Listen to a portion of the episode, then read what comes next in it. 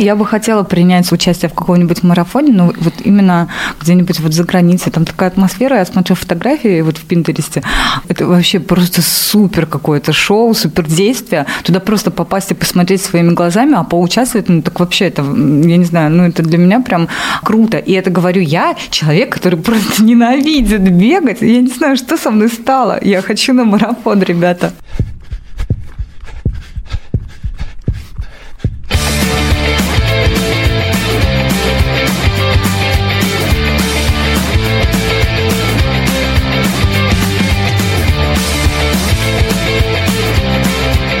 Ну что, друзья мои, с вами подкаст «Гибкий ЗОЖ», Антон Хоменко, его ведущий Ольга Гончарова и наш гуру бега Константин Воронцов, тренер по легкой атлетике. Привет, ребята.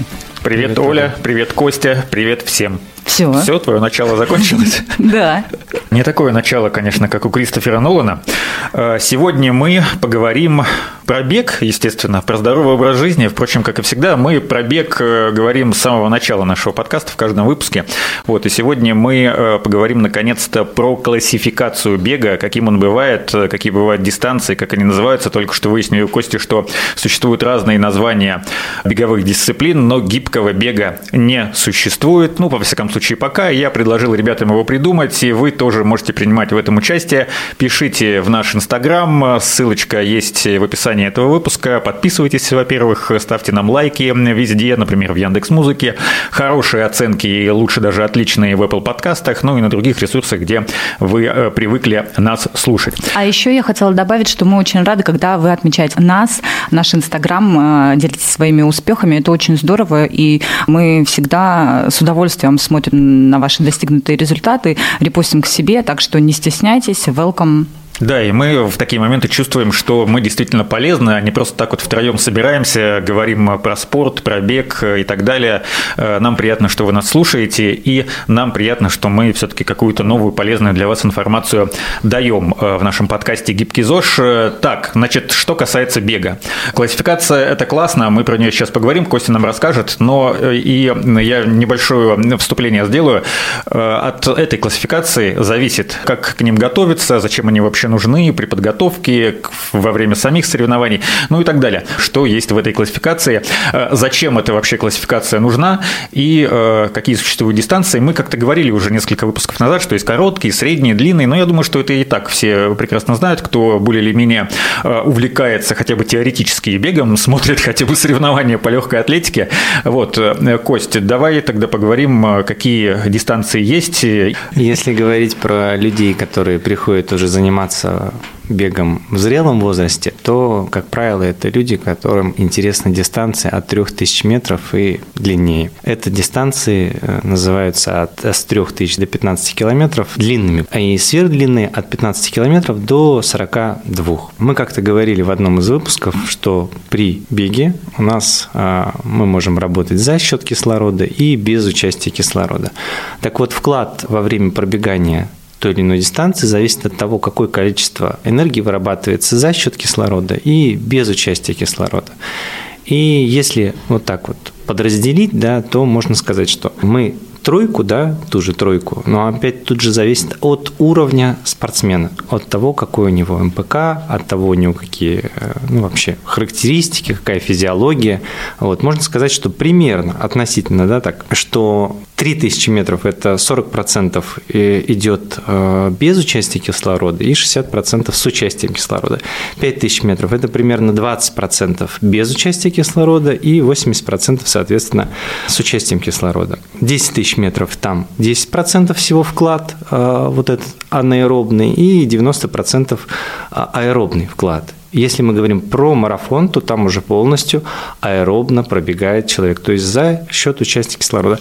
В ну, этом то есть разница. давай поясним, что анаэробный – это вот с участием кислорода, а аэробная нагрузка – это вот та самая, ну, можно сказать, легкая, когда мы на низком пульсе, в нормальном, комфортном темпе бежим, ну, в принципе, любую дистанцию, просто чем более нагрузка, скажем так, аэробная, тем больше можно пробежать, ну, а время там уже у каждого свое будет. Да, чем, тем более больше можно пробежать, но это не совсем прям на низком пульсе, это ну где-то а, есть, э, как-то говорили мы, что есть зона смешанная, да, энергообеспечения, то есть переходный этап. Ну, это между... темповый бег, так называемый. Да, темповый бег. Вот до темпового бега, если там, к примеру, вы бежите по 8 минут, вот если вы побежите, к примеру, в районе 6 минут, ну, то есть если у вас медленный бег, там, ну, получается, 120-130 ударов в минуту, это где-то в районе 8 а, минут на километр будет скорость, темп такой. А ближе уже к смешанной зоне, то там будет э, в районе 6 э, минут где-то. А вот в анаэробную уже уйдете там по 5, по 5.30 уже будет темп.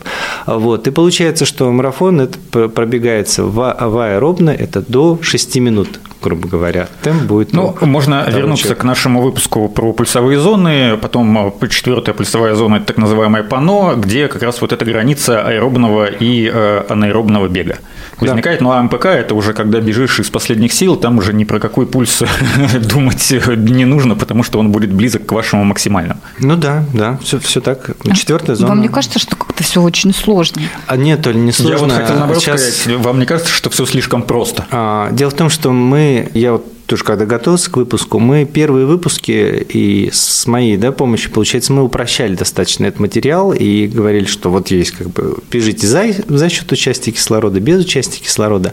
А сегодня, ну, можно уже, я думаю, аудитория готова к тому, чтобы послушать что-то посложнее чуть-чуть. Углубиться чуть-чуть углубиться, да. Потому что если человек, э, он, грубо говоря, просто бегает, ну, вот как э, выбегает, э, побегал там 5 километров или там подготовился к бегу на 10 километров, где-то в соревнованиях поучаствовал, то, конечно, ему хочется, ну, со временем чуть больше, возможно, да. А для того, чтобы чуть больше, нужно немного понимать, что у тебя вообще нужно в организме происходит. Понимать теорию, да. Скажи, пожалуйста, вот mm-hmm. эта информация, которую, про которую мы сегодня говорим, она будет полезна новичкам в беге? Новичкам, ну, для общего понимания почему нет? Потому что спортсмен, он когда и э, двигательные умения, навыки осваивает, то он должен, конечно, еще и теоретически тоже прокачиваться. Это, наверное, как и во всем, за что мы беремся, да, недостаточно просто что-то делать. Нужно еще и, э, чтобы улучшать свои результаты, углубляться в этот процесс, да, и теоретические знания восполнять в том числе.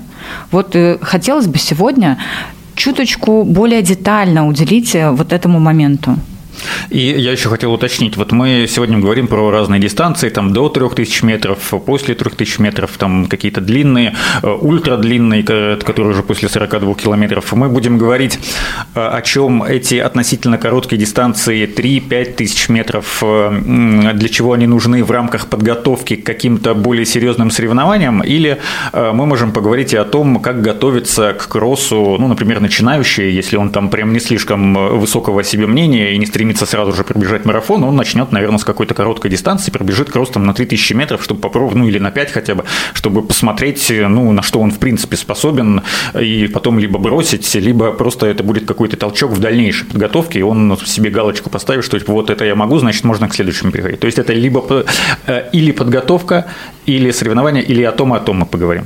А, ну, я думаю, о втором больше, потому что я, я ведь сразу сказал, что э, стоит говорить о тех людях, которые, ну, вот, они уже в зрелом возрасте начинают заниматься. Потому что спринт, э, о спринте можно говорить еще больше, о средних то же самое.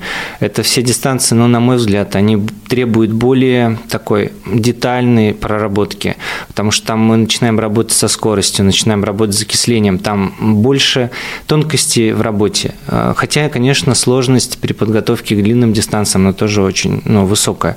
Поэтому, поскольку большинство людей занимается именно длинными и сверхдлинными дистанциями, то, конечно, лучше говорить о них, чтобы им это было полезно. Спринт это для молодых? Больше да. Потому что он с участием кислорода. Ну, там вот, больше все. энергии, без, больше без, силы. Без участия. А, там без больше, участия, да. да. Ну, там э, имеет значение, э, сколько, в, в какой момент ты набираешь, ну, например, вот 100-метровку. Я смотрел разборы вот этого итальянского олимпийского чемпиона нового, который победил э, недавно на Олимпиаде.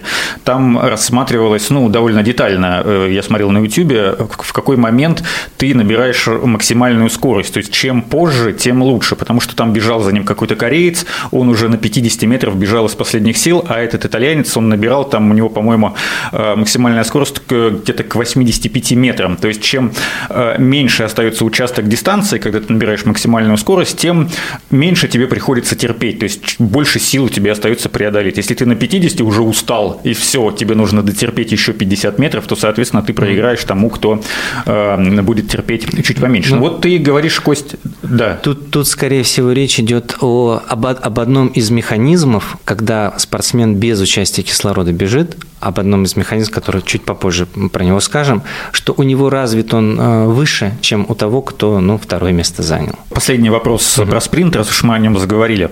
Ты говоришь, что это э, дисциплина для более молодых. То есть у 40-летнего спортсмена никаких никогда не будет шансов победить э, на 100-метровке условно или на 60 метрах 20-летнего, ну, если, конечно же, идет речь о людях примерно одинакового уровня подготовки. Тут зависит спортивное прошлое очень-очень сильно, потому что человек, который занимался в детском возрасте, в юношестве спринтом, спринтерскими дистанциями, прыжками, эта база уже будет заложена всю оставшуюся жизнь.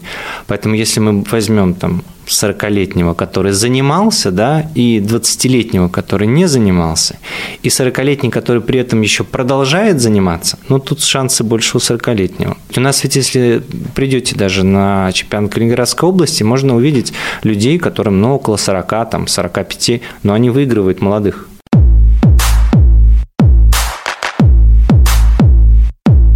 Большинство бегунов э, в зрелом возрасте, ну почти все, 99%, это довольно большой объем, э, приходят тренироваться и хотят участвовать в соревнованиях в беге на длинные и э, сверхдлинные дистанции. Вот почему им интересен именно вот этот вид, вот, да? вот этот вид. вид да. да. Тут несколько причин. Первая причина, основная, наверное, то, что большое количество участников на этих массовых стартах, ну, обычно там вот сколько, по 5, по 7 тысяч людей зарегистрируется. И все одновременно, как правило, да, там, ну, либо с разбивкой на кластеры, как это делают, э, когда ну, более крупные соревнования, все одновременно начинают бежать. И, конечно, количество участников огромное на этих стартах, эмоций очень много, человек бежит, и в этой толпе как говорится. Хоть ты, кого-нибудь ты обгонишь. Хоть кого-нибудь ты обгонишь. И вот у меня был ученик, он говорит, я с таким удовольствием пробежал, потому что я бежал и всю дорогу кого-нибудь обгонял. Было, говорит, так классно, я получил вообще массу, массу эмоций от этого. И это действительно здорово, потому что человек ну, действительно может кого-то обогнать и при этом не прийти последним. Ну, то есть... Ну, кто-то а, все равно кто последний. Кто-то придет, но обычно уже там люди, кто пожилого возраста участвует, вот они по чуть-чуть, по чуть-чуть там добегают дистанцию. А второе, что здесь важно, то, что на такие старты можно заявиться без э, каких-то предварительных результатов. Например, а, для участия в московских соревнованиях, которые проводятся там чемпионат Москвы или там чемпионат Московской области, необходимо иметь там первый, первый взрослый хотя бы для того, чтобы принять участие, э, иметь допуск от врача, иметь ну, определенные там какие-то справки да, о том, что ты от какой-то организации заявляешься, то есть нельзя просто так взять, прийти и сказать, вот я хочу бежать. Нет, там нужен результат, там нужна квалификация для того, чтобы участвовать. Э, здесь в массовых стартах этого нет, пожалуйста, покупаешь слот э, в любой из городов, где сейчас это доступно, и бежишь. Вот а ты знаешь, мне кажется, еще причина в том, что чтобы пробежать маленькое расстояние, да, а, тебе нужно очень много сил, и ты действительно должен быть к этому готов. Ну, ты не, не возьмешь так с наскока раз и, и, короче, и быстро пробежал. То есть к этому действительно нужно готовиться. А длинное расстояние ты можешь рассчитывать свои силы, да, таким образом, чтобы, ну, вот бежать спокойно в своем темпе каком-то, и, в принципе, не нужно рвать себе жилы, да, чтобы там выиграть какой-то э, супер результат, вы, выхватить победу зубами. Да, ты спокойно себе бежишь, но при этом, да, ты там не последний, может быть, не первый, но точно не последний. Поэтому, ну, тут, наверное, еще и по пути наименьшего сопротивления, так сказать. Ну да, человек ищет способ, где меньше стресса, и поэтому, если он придет на стадион, а там, к примеру, забег там, на 800 или 1500 метров, там встает там, 12, там, 14 участников там, на, на те 1500 метров, и он среди них. И на стадионе по кругу видно, кто вообще как бежит и какая техника и вообще. Конечно, человеку, который только-только начал заниматься, ему неудобно, ему некомфортно, сейчас все на него смотрят, как он бежит, он А там в толпе он может спокойно потеряться и бежать в своем темпе, где-то пешком даже пройтись. Тут, э, мне кажется, еще от психологии много зависит, то есть нужно реально отдавать себе отчет в том, насколько э, высок или низок уровень твоей подготовки, потому что э, ну, в любом случае я никогда в жизни не поверю, что человек перед тем, как участвовать в каком-то ну, полумарафоне или марафоне, он не посмотрел результаты других там за прошлые годы и хочет, я вот, ну, например, да, взять меня, ну, я марафон за 4 часа точно не пробегу. То есть, ну, четыре с половиной – это еще вот так вот более марафон или менее… Марафон ты имеешь в виду сколько километров? 21? Ну, нет. Марафон, Оленька, это 42 километра 200 метров. И ты хочешь сказать, что ты его пробежишь за 4 часа? Я думаю, за четыре с половиной. За 4 вряд ли. Я говорю, то есть за 4 точно нет. А так, если я к нему более или менее хорошо подготовлюсь, то я пробегу. Но я же посмотрю, есть, ну, аппетит же приходит во время еды. Вот этот э, парень, да он еще толще меня, ну, может, у него там уровень подготовки, он бегает за 3,5, я хочу бежать быстрее. Главное, во время самого забега не обращать внимания на тех, кто обгоняет тебя, кого обгоняешь ты, ладно, все, до свидания, вы уже остались позади. Но главное бежать в своем темпе, вот о чем я говорю. Потому что многие в толпе инстинктивно начинают бежать за теми, кто бежит впереди них. И естественно, что если те люди больше подготовленные, то ты устаешь, и в лучшем случае, если ты просто сбавишь темп, сдашься, ну и будешь бежать как-то помедленнее. А если ты будешь стараться бежать дальше, то это может привести к очень э, плохим последствиям. Многие люди, начиная заниматься бегом, они прям сразу себе ставят цель марафон через год, ну, какие-то адекватные сроки, там, не через месяц я пробегу или не через неделю, а действительно занимаются, с тренером. Обязательно ли вот готовиться именно к такой длинной дистанции или, ну, даже пускай это будет полумарафон? Или все-таки нужно поучаствовать в стартах на какие-то более короткие? Там, например, 3000 пробежал, потом следующее соревнование у тебя 5000 метров, 10 километров, 15, ну и ты вот так вот по нарастающей идет. То есть имеет ли это какое-то значение для того, чтобы лучше подготовиться, ну и как бы почувствовать свои силы в, э, уже в соревновательном режиме?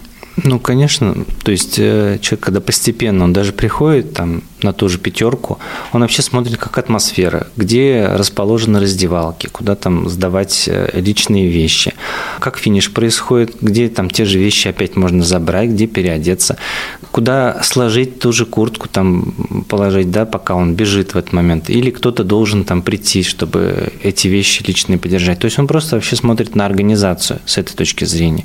Поэтому для того, чтобы подготовиться, вот полумарафона, например, нужно, конечно, поучаствовать до этого и пятерки побегать, и десятки побегать, для того, чтобы чисто психологически подготовиться к этому, чтобы это не было уже в новинку, ты пришел, и вот ты вообще, у тебя глаза бегают, тут люди, куда вообще идти. Хотя на больших стартах, конечно, все это очень хорошо организовано и прозонировано, но, тем не менее, это вот так. Ну и плюс, что человек появляется уверенность в собственных силах. Он пробежал три, потом, например, бежит пять, а где-то он может посмотреть там примеру, он потренировался, видит, средний темп у него вырос, да, то есть там тройку он бежал условно там за 15 минут, а пятерку он вдруг пробежал там 22 минуты, он там, о, в среднем там я как-то, ну, вырос, да, там я могу бежать быстрее, поэтому тут, конечно, это очень-очень идет на пользу. Но, опять же, не исключается и путь, когда он может сразу бежать, просто это больше такая психическая нагрузка будет на него сразу, пожалуйста, тоже а, тренируется, например, пробегает 10, понимает, что где-то он там на тренировке пробежал десятку, потом пробежал на время там 15, плюс-минус посмотрел, за сколько он уложится в этом полумарафоне и бежит. Но это более для таких уверенных людей, которые уверены в себе и бегут. Слушай, ну я бы пошла на такой вот первый какой-то забег, э, не очень большой, просто хотя бы для того, чтобы в голове себе разложить тактику, да, как нужно правильно, ну, бежать вот это расстояние, где нужно там отдохнуть, отдохнуть, где нужно поднабрать силы, где нужно ускориться. Вот хотя бы ну, вот для этого, для, для этого понимания. А не потому что ты приходишь, ну, как бы, да, понятно, тебе нужно пробежать максимально быстро, но при этом это достаточно ну, большое расстояние, да, и ты не сможешь поддерживать ритм, да, вот с самого начала до самого конца. То есть тебе все равно в какой-то момент либо ты подустанешь, либо наоборот нужно поднагнать. И вот эту тактику в голове ее все равно по полочкам нужно разложить как минимум. Я почему-то, Оля, знаешь, тебе представляю, как на каком-нибудь марафоне, как вот эту девушку э, на марафоне во Владивостоке, которая с бокалом вина там ходила. Ну, честно говоря, я бы хотела принять участие в каком-нибудь марафоне, но вот именно где-нибудь вот за границей, там такая атмосфера, я смотрю фотографии вот в Пинтересте, это вообще просто супер какое-то шоу, супер действие, туда просто попасть и посмотреть своими глазами, а поучаствовать, ну так вообще это, я не знаю, ну это для меня прям круто. И это говорю я, человек, который просто ненавидит бегать, я не знаю, что со мной стало, я хочу на марафон, ребята. Ну, ты, да, ты права, потому что вот эти, если вот именно с такой психологической точки зрения подходить, что это как атмосфера, это какой-то праздник, где можно потусоваться, пробежать, попробовать свои силы, то да. А если ставить перед собой, ну, какая-то цель все равно должна быть по времени, там, более или менее, чтобы ты уложился, чтобы потом можно было себя похвалить. А если ты ставишь какие-то цели, то серьезные, то мне кажется, что атмосфера, конечно, влияет, но она так фоном идет, как тикание часов, ну, как какой-то шум. Безусловно, да. Мы говорим про ну, таких обычных людей, вот типа тебя, типа меня, да, которые не, никакие не суперспортсмены, а которые просто пытаются гибко интегрировать спорт в свою жизнь, да, при этом не меняя особо образ жизни, да, но добавляя там здоровья, а, правильного питания, каких-то упражнений и так далее. Вот для меня, наверное, все-таки по крайней мере сейчас, на данный момент, вот эта атмосфера, она решающая. Да, безусловно, мне бы хотелось там пробежать хорошо, но я адекватно оцениваю свои силы, понимаю уровень своей подготовки, да, и, ну, прекрасно отдаю себе отчет, что я там не буду ни в первые сотки, да, там, не, не в первые пятисотки, наверное, даже. Не в первые вот. тысячи даже, возможно. Вот, э, поэтому я вот бы поехала туда за вот, просто вот за этой движухой спортивной.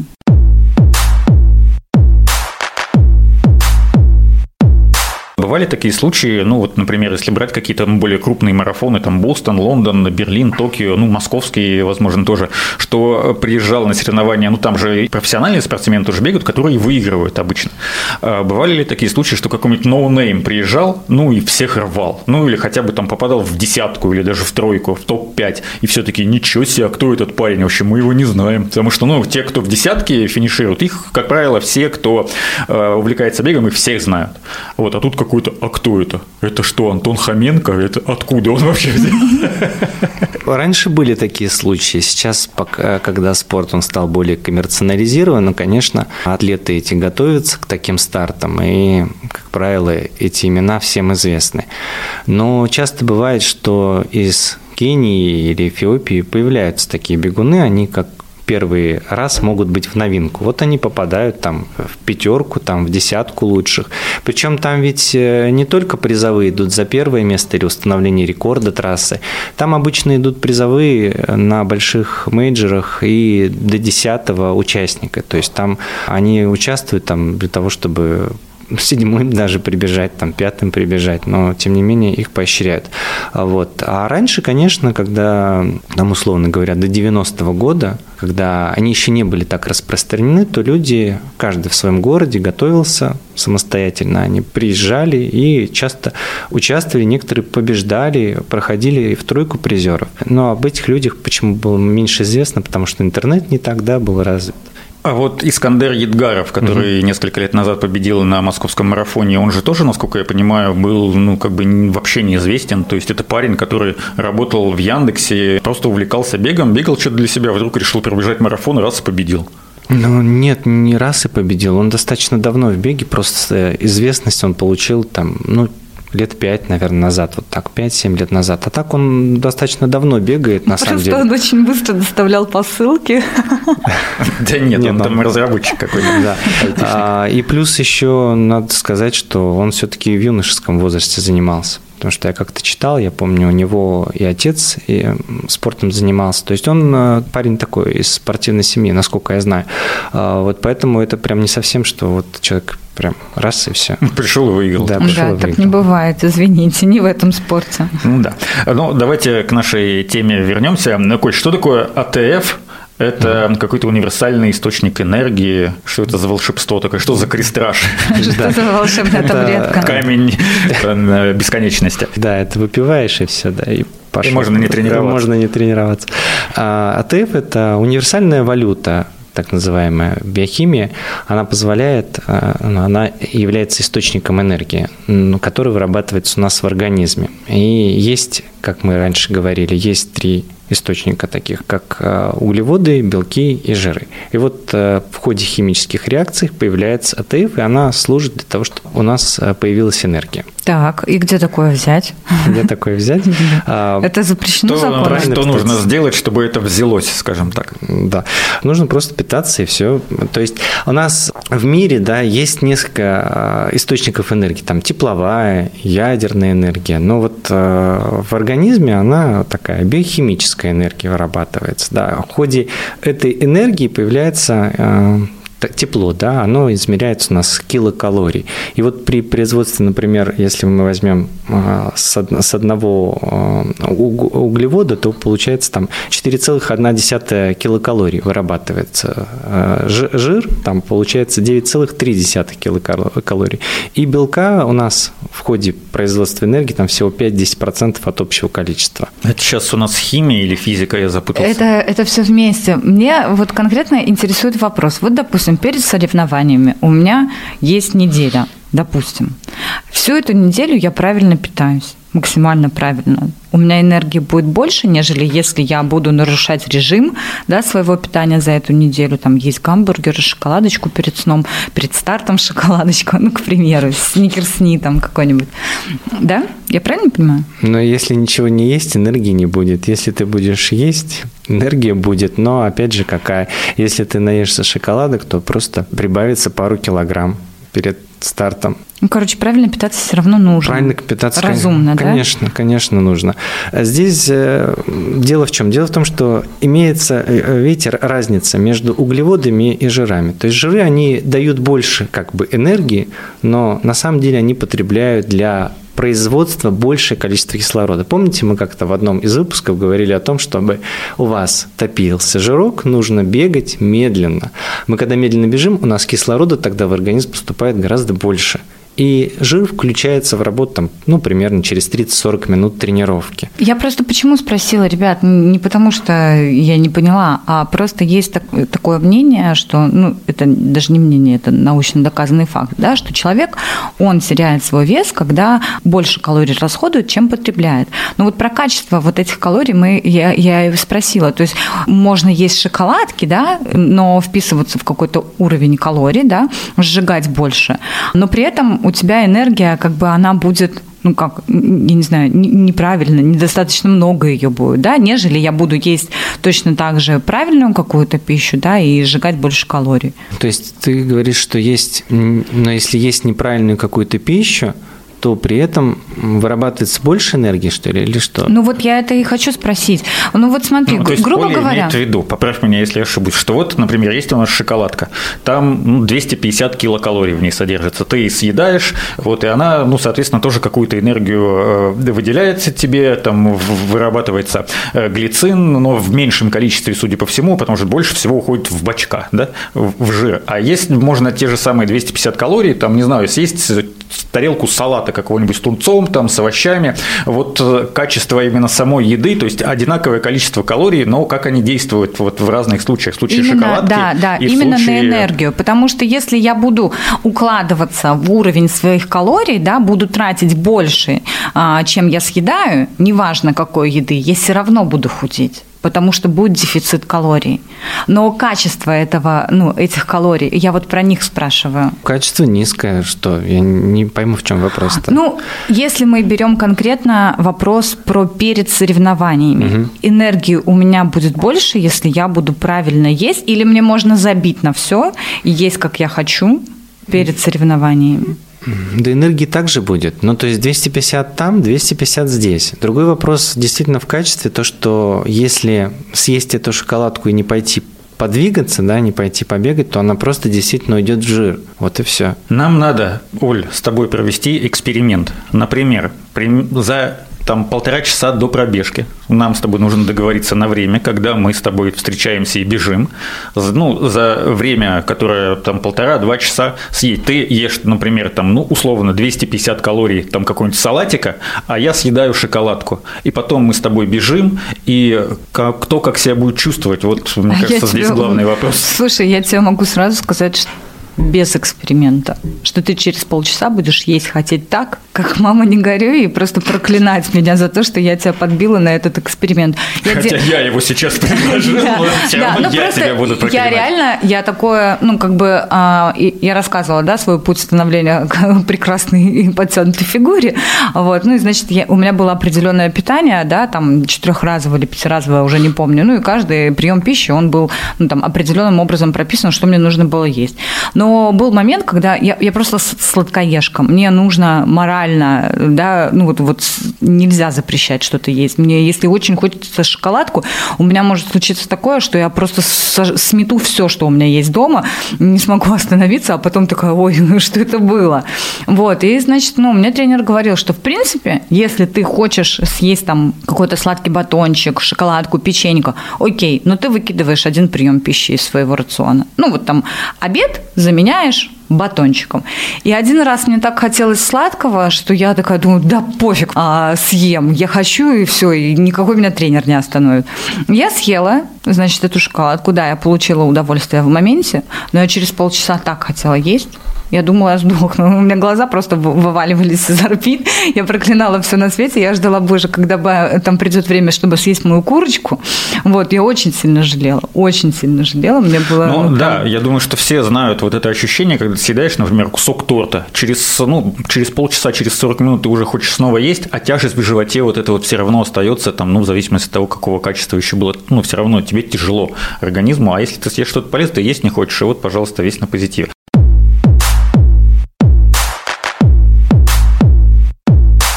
В любой дистанции присутствует такой элемент, как, ну, назовем это тактика, да, как ее бежать, начинать нужно более или менее, и потом уже как-то, ну, я не знаю, сейчас Костя расскажет, вот есть ли какая-то универсальная тактика для, например, трех километров и до 21? То есть это одинаково, мы э, Тактика. программируем себя, как бежать, просто отрезки дистанции, где мы бежим медленнее, быстрее, они просто разные. Или все-таки существуют какие-то еще более тонкие нюансы? Ну, это больше такая техника преодоления дистанции. Да? Тактика – это когда мы настраиваемся на соревнования и учитываем то, э, как бегут с кем, другие. Как, как бегут другие, да. И мы понимаем примерно, как нам нужно разложить свои силы. Здесь речь должна идти о том, как вот распределить силы не учитывая участников других. Самый простой способ – это разделить дистанцию на три части. Начало, середину и окончание. Начало мы, если мы преодолеваем какой-то, ну, там, например, 3 километра, 10 километров, полумарафон, неважно, мы должны начать спокойным, ровным темпом. Середину мы должны пробегать чуть быстрее, чем начало, чем первую часть, и концовку мы должны заканчивать постараться быстрее, чем середину. Вот, то есть мы бежим, преодолеваем эту дистанцию с набеганием. Но, конечно, есть такой еще способ равномерно преодолевать. Вот тут это уже больше для тех, кто потренировался, уже что-то знает, и они могут эти силы распределить, учитывая характеристики времени. То есть, например, они хотят за 50 минут пробежать 10 э, километров. Значит, нужно равномерно каждый километр бежать просто по 5 минут. При этом считается, что чем равномернее мышечная работа, тем энергии э, расходуется меньше. То есть экономичнее бегун бежит. То Но все равно ровно. в конце ему нужно ускориться, правильно? Ну, чтобы выиграть? Э, ну, ну, мы сейчас говорим, что если вот ты для себя бежишь, тебе не надо выигрывать, и ты более или менее Слушай, ну, если равными ты для долями себя, распределяешь. Ну, если ты для себя бежишь, ты, в принципе, не заморачиваешься о, о тактике. Бежишь и бежишь, нет? Ну, мы же говорим это в рамках все равно какой-то, ну, каких-то соревнований. А в соревнованиях что самое главное? Выиграть. Победа, участие. Нет, в соревнованиях нужно выигрывать, ребят. В соревнованиях нужно прежде всего адекватно определить э, свой уровень. Вот и все. Это не в соревнованиях даже, а перед тем, как задумываться, чтобы в них участвовать. Да, ошибка многих э, в том, что они начинают очень быстро. Особенно это для длинных дистанций, тем более для сверхдлинных. Быстрое начало, все, смерть в конце. Поэтому нужно плавно, конечно, и можно равномерно, и в конце ускориться, да, если будут силы. Просто чем опытнее спортсмен, тем он э, точнее может рассчитать эту равномерность. Вот. Но обычно, конечно, дистанция так не проходит у тех, кто более подготовлен. У них там наоборот, у них там может быть первый участок, наоборот, у них может быть достаточно быстрым, быстрее, чем середина середина. Середина, она может быть медленной, потому что э, спортсмены сохраняют силы именно на финишное ускорение. И на финишном ускорении, то есть третья часть, она у них быстрее, соответственно, чем первая часть. Угу. Вот. Ну, это прям, слушай, это таким еще продуманом надо быть, чтобы Конечно. побегать. Еще самое главное, нужно вот э, очень сильный психологический вот этот момент, а как бегут другие. Вот то, что они тебя там обгоняют, ты такой думаешь, так, он вот набрал силы, а он быстро бегает, он сейчас быстро сдохнет, я его тут вот обгоню. Или наоборот, ты думаешь, ага, он сейчас сторвется, я его не догоню. Ну, вот это вот, ну, как бы тоже очень... Да, это опыт большой нужно иметь, чтобы так примерно понимать. Ну, для начала, конечно, просто плавное начало и с ускорением постепенным на финиш для всех первых дистанций.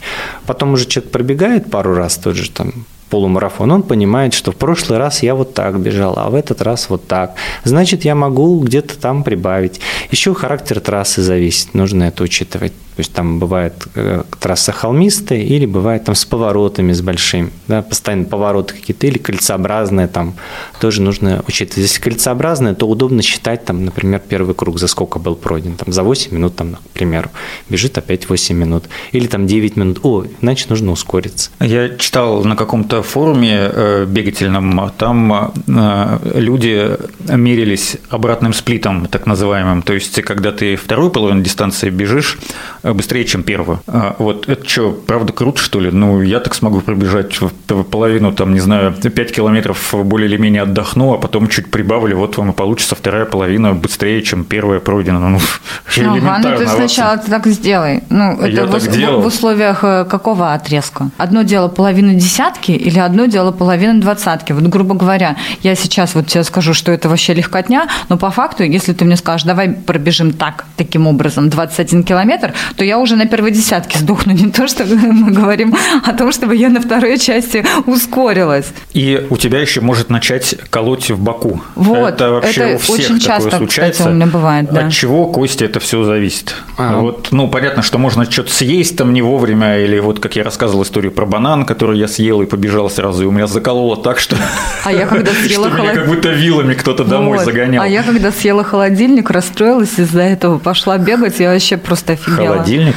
Ну, все, что Прям было в холодильнике. холодильник. Все, что было в холодильнике, сладкое. А у вас сейчас колет, вот когда вы... Сейчас нет, кстати. Нет, ну не прямо сейчас, а когда вы бегаете. У меня давно не кололо. У меня давно. тоже давно. Вот давно с того, со случая того банана, ну, как бы не колет. Но я знаю, что даже если буду соблюдать э, все э, правила, что там есть э, за правильный отрезок времени до пробежки или не есть, если это утром, то бывает такое, что прям вот, ну, вот закололо и все. Я там слышал всякие разные есть магические вещи, что ты типа выдыхай на шаг той ноги, с какой стороны в боку колет. Думаю, это что за бред такой? Это еще нужно думать, какой ногой в этот момент выдохнуть. Это, ну, какие-то, не знаю, приколы шаманские. Нет, это не приколы, это правда. Серьезно? Да, серьезно. Потому а что, что это колет? Давайте начнем с этого. Ну, а с правой стороны у нас печень. И получается, что обычно это у новичков, я почему и спросил, у вас колет? Вы говорите, ну, нет. То есть вы уже не новички считаете. Обычно это те, кто только-только начал заниматься.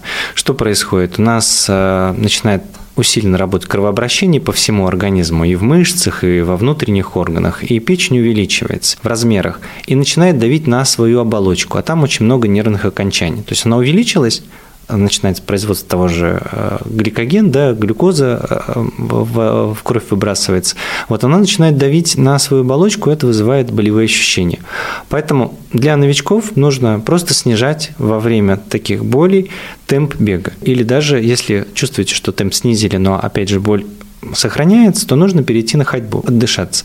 Если говорить про то, что вот дыхание, про под ногу, то получается это для тех, кто, э, ну, к примеру, бежишь в соревнования, ты там, соответственно, пешком пойти не можешь, ты должен терпеть. А для того, чтобы это на ходу сделать, да, каким, э, таким вот э, способом промять мышцу, ну, печень это тоже мышца, просто она ну, гладкая, промять, то получается, что мы на каждый шаг вызываем некое давление на печень, некая вибрация идет на печень, она начинает чуть-чуть сдавливаться. Если мы не в рамках соревнований, то обычно как? Можно взять, промассировать ее рукой, э, круговыми движениями промассировать, надавить на нее, и она, получается, в размерах уменьшится, и болевые ощущения пропадут. Это Но работает. Это все равно причину, это мы снимаем симптомы, получается. Ну да, симптомы. Причина обычно для тех, кто опытный, они ну просто поели. И, и либо, либо очень резко начался забег, то есть э, не в планируемом темпе. То есть раз, и все, резко скорость возросла, и все очень сильно колет. Но у подготовленных такое редко случается. То есть я там, на своей памяти, я, я не помню, чтобы у меня вот так вот, э, только если там что-то поем вот прямо перед тренировкой, у меня, конечно, колет, я, ну, беги, мучайся там, и все.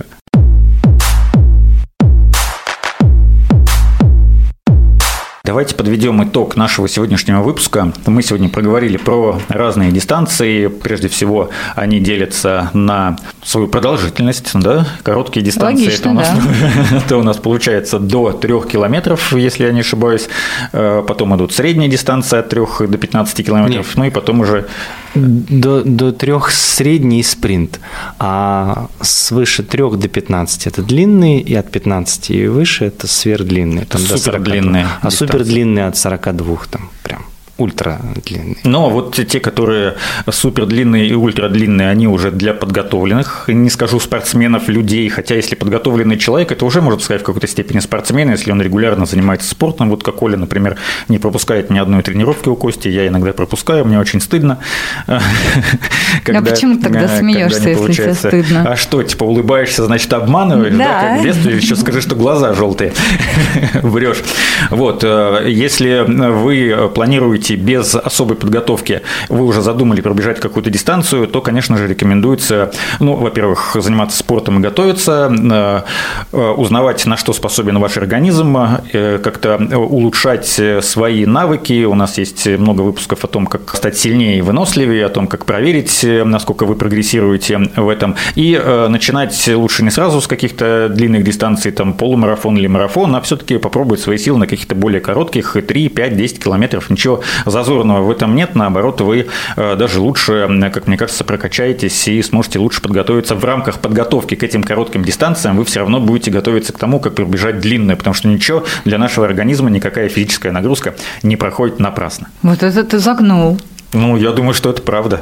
Да. да? Нет, ты Что, это хорошо классно сказал. сказал, да? Классно сказал. Вообще, вообще круто, да? Я восхищаюсь тобой. Кость, скажи ты. А, Антон, молодец. Спасибо, Костя. Спасибо, Оля. Оля Гончарова, Антон Хоменко, тренер по легкой атлетике Константин Воронцов. А, будьте здоровыми и гибкими.